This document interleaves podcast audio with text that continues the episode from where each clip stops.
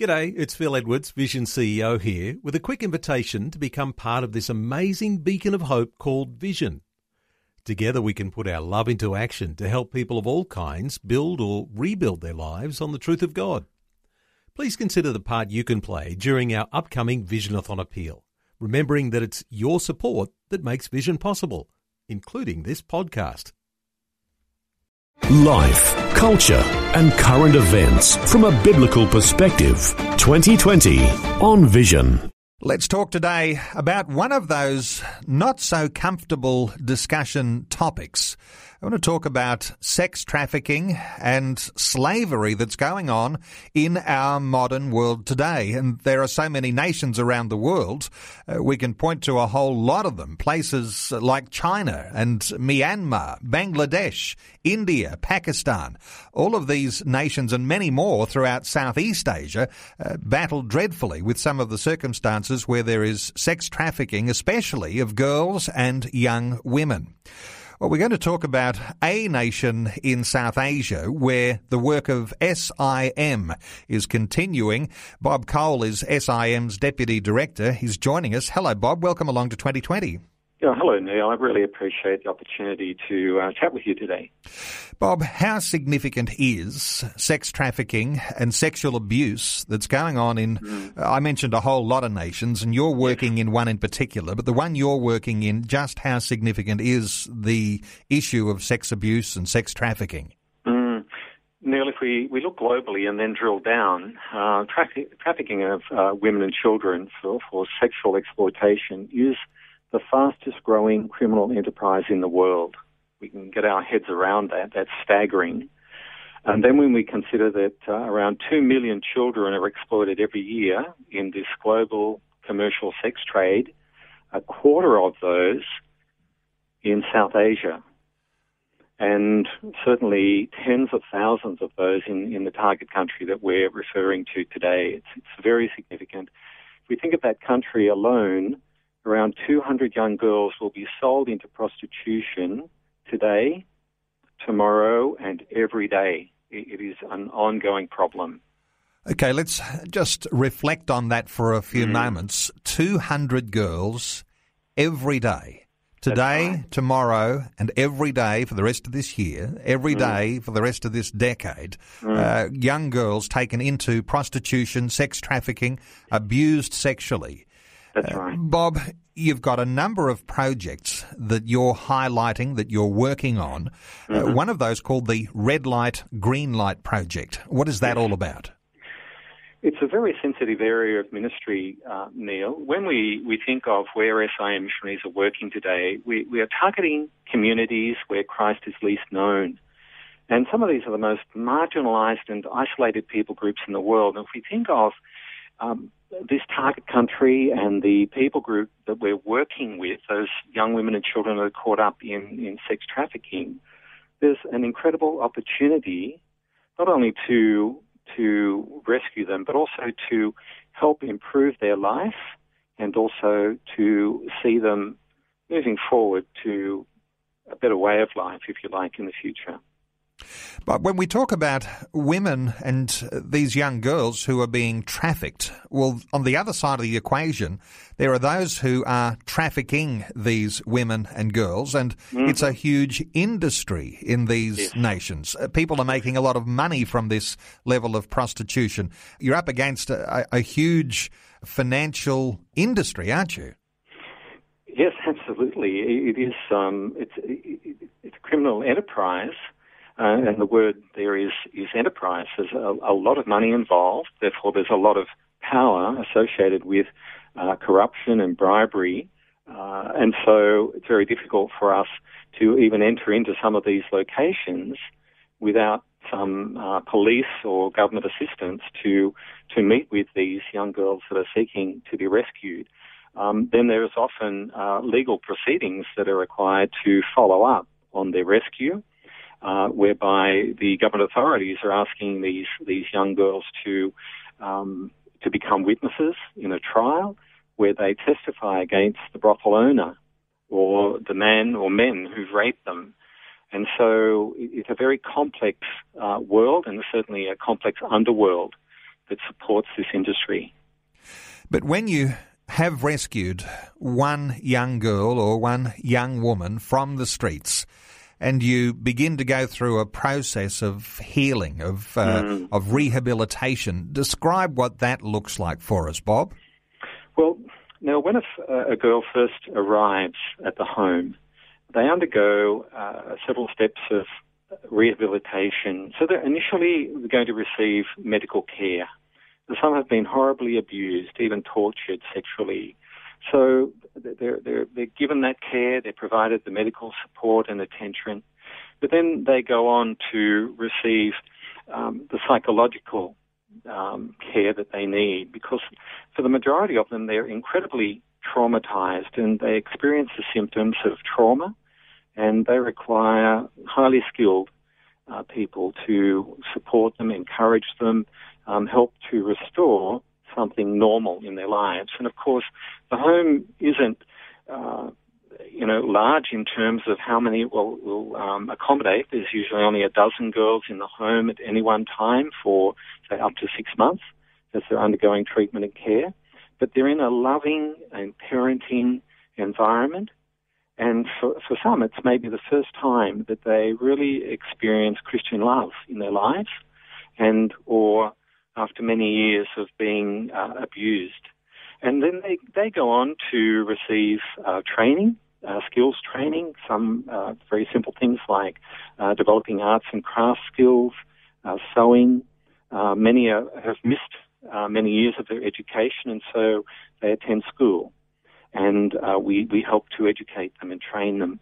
And of course, the day is made up of a variety of activities, of school, um, but also of counselling sessions and some fun things like creative um, outlets such as dance and, and drama and so on. And, and many of them go on to uh, be able to set up their own little business in the future uh, as they're self-supporting. Our hope is, of course, that the majority of them are able to be reunited with their families because they're, in a sense, uh, they've been kidnapped or abducted and their families have been searching for them. And of course, through this ministry and work, we're able to put many of them back into their family unit. Bob Cole is our guest. He's Deputy Director and Partner Relations Director for SIM. We're talking about a South Asian nation where the SIM outfit is working and uh, their programs called Red Light, Green Light Project and also Girls Off the Street. Uh, Bob, stay with us. We'll continue our conversation in just a short while. We're taking some time to explore some of the things that are going on in South Asia. When we talk about all of those countries, uh, from South Asia up into North Asia, where sex trafficking and exploitation of particularly young girls and young women is rife. Bob Cole from SIM is our guest, and we're talking through some projects the Red Light, Green Light project, and another one called Girls Off the Streets. Bob, when we talk about the sorts of people who are involved in these sorts of rescues, uh, mm-hmm. bringing people out of sex trafficking, I imagine you've got those those mum and dad types who are caring for young women in your rehabilitation centres, almost bringing young women into a family setting where they, they might not be used to a family environment. Then you've got those others who are doing the rescues off the streets. I imagine they've got to be a little more streetwise and uh, a little tough on on the people that they're dealing with. Oh, absolutely, Neil. We we see all sorts of uh, people with different backgrounds involved in uh, partnership in this ministry and, and the work that we're doing. Um, we certainly need that confrontational uh, component in the rescue operation. That, that, that, there is a boldness. There, there certainly is um, very often uh, police or government support for our workers as they're going into these areas and or districts. Um, very often, uh, police and authorities raid brothels and rescue uh, what appear to them to be underage uh, children or girls. And so uh, often they bring the girls to us to be cared for. And of course, there is that, that other element of the, the aftercare, that the follow up. Uh, what happens when a girl arrives at the front door? Um, who brings them in? Who welcomes them? Who uh, begins the process of getting to know them, uh, and bringing them out of themselves. And very often, uh, they are so traumatized they won't they won't even speak. They don't trust anyone. They've been sexually abused over very often many years, and they've, they've lost the sense of self worth. They're incredibly embarrassed uh, and traumatized, and so someone needs to show that that love and a Christian love toward them to to bring them out, to involve them in the day to day activities, and and it's a process that takes place over many months. So these carers need to be uh, really motivated by by the Lord, really, to provide the love and the help and the care uh, that's needed. They're not doing it for profit. Uh, they're doing it out of compassion. And so we, are really excited to, uh, as an organisation, to be working with such partners, uh, not only in the target country and other areas where we have similar work. And it's exciting also to see uh, the results, Neil. And I guess the results that start from when that young girl or that young woman is taken off the streets or out of that mm-hmm. brothel mm-hmm. and uh, they're given medical care. They need medical care as, as soon as they're uh, brought into your safe sanctuary. Uh, and, uh, and that love begins to uh, take its form with all sorts of expressions from that point right. forward. And, and, it's a whole learning process of learning to be loved in a way that we might think of love. Mm. And, and uh, after having been abused for so long, I mean, the, the, the, stark contrast is incredible. Um, for example, we had one young girl come into uh, the home recently who wouldn't speak. Uh, when the police questioned her, even with simple yes or no questions, her only she wouldn't even respond by nodding her head uh, one way or the other. Uh, after many months, as we were working with her, we were also preparing her for the day that she would have to testify in court against the man who'd raped her. But incredibly, this, this little girl who wouldn't whisper a word six months before when she came to the home was able to stand in the courtroom and give a clear and confident statement before the judge. An incredible transformation had taken place in the home as a result of the love she was shown. And one of our carers heard her, overheard her on, on the, um, the phone to her mum she was to be reunited with the family. She said, Mama, why are you crying? What happened is already in the past. I know I have a new future. And, and what an incredible testimony to the transformation of God's love in this young girl's life. And it begs the question, Bob, how does a young girl get caught up in sex trafficking in the first place? Uh, again, uh, very often they're, they're, they're, simply kidnapped off the street or they're they're um, bewitched by a, by a man, a young man who says, oh, "I'm in love with you. Come away with me to the city," and and he is simply uh, dealing in in the trafficking of of young girls. And so when they arrive in in the city, in the country in which uh, we're working, uh, the girl is then turned over to the traffickers, to the brothels, where she's abused, and after a period of time, she doesn't want to go back to her home. She's she's so embarrassed uh, and traumatized by her experience. One, one young girl told us, a seven year old Lebanese said to us, One day I went out to buy ice cream. I never came back. I was kidnapped and held against my will. And I was sold four times before I ended up working in a brothel. it, it is just um, insidious and, and certainly um, evil when we think of this whole trade. And it might be easy to think that these are isolated incidents, but they're not at all. Uh, the numbers of women and children who are caught up in sex slavery in South mm. Asia is mm. staggering. Absolutely. I, think I mentioned uh, before that around a quarter of a million women and girls are trafficked in South Asia every year. And that, that goes back to, to thinking of how this um, whole industry is, is operating globally. Around 2 million children exploited every year in the global commercial sex trade. Um, but it's really hard for us to get our minds around those sorts of numbers. But it, it's, it's real, it's documented, and it's going on despite all of the efforts and activities of various governments, uh, of the legislation that's set up in, in many, many countries to prevent it and to punish it it continues to take place and it's increasing, now. That's the scary thing.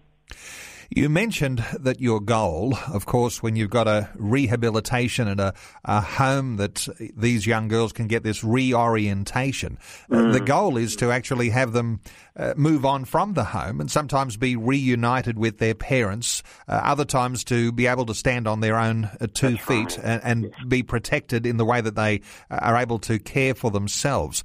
Uh, what happens when you've got that girl ready to go? There must be a lot of good news stories. Oh, there are, and uh, that's the, the, wonderful outcome is that there are there are SIM missionaries working in this environment, sharing Christ's amazing love with these young girls, and there's also a transformational outcome, which is the whole the whole purpose of uh, the Red Light Green Light project is to transform the lives of those who've been abused, and to help them to stand. And uh, Tina one of the girls who uh, rescued through the ministry said, I'm living proof of a powerful God who is able to bring back what is stolen. And that, that's again another testimony of how a young life has been uh, rescued and restored and able to stand again without the shame that they once experienced. And in very many cases, uh, be able to return to their family but um, where they'd been abused by their family, sadly, uh, and possibly sold into prostitution uh, out of a need of in poverty and or being deceived and or uh, being bonded in some way to uh, a brothel owner, they can't go back to their family. We're helping to set them up, as it were, in, in their own business uh, or help them to find employment. Well, Bob, SIM, a well known ministry mission organisation, a long history, and uh, these programs we're talking about today the Red Light, Green Light project and Girls Off the Street project. I imagine that there must be significant financial needs, and I know that there'll be listeners who have been captivated by the sorts of things you've been sharing with us in this conversation. How do people support? uh, an organisation like yours and make sure that uh, those dollars go into helping these young women? Neil, that's that's very simple. I mean, ultimately, we we need millions of dollars for a, a project like this, uh, for the ongoing need and operation of the project. But we're trusting God to provide those needs, and He does, and He does that through people. He does it through his people primarily. And we receive many donations every year through our website to this particular red light, green light project or the overarching project of Girls Off the Streets. And we're just amazed to see how those funds come in.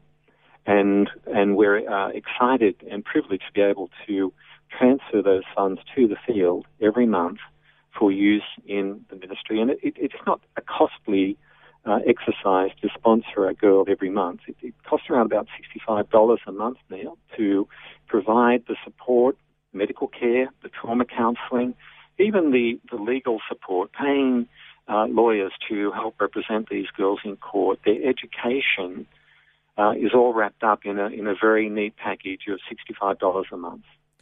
Well, Bob, I'll point people to your website where they can get some more detail, read some more about these projects we're talking about. It's www.sim.org.au. That's sim.org.au.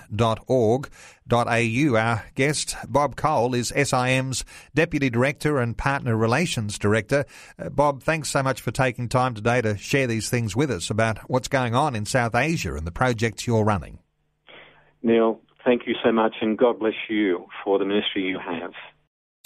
Before you go, thanks for listening. There's lots more great audio on demand, or you can listen to us live at visionradio.org.au. And remember, Vision is listener supported. Your donation, large or small, will help us continue connecting faith to life for hundreds of thousands of people across Australia and around the world. Learn more or donate today at visionradio.org.au.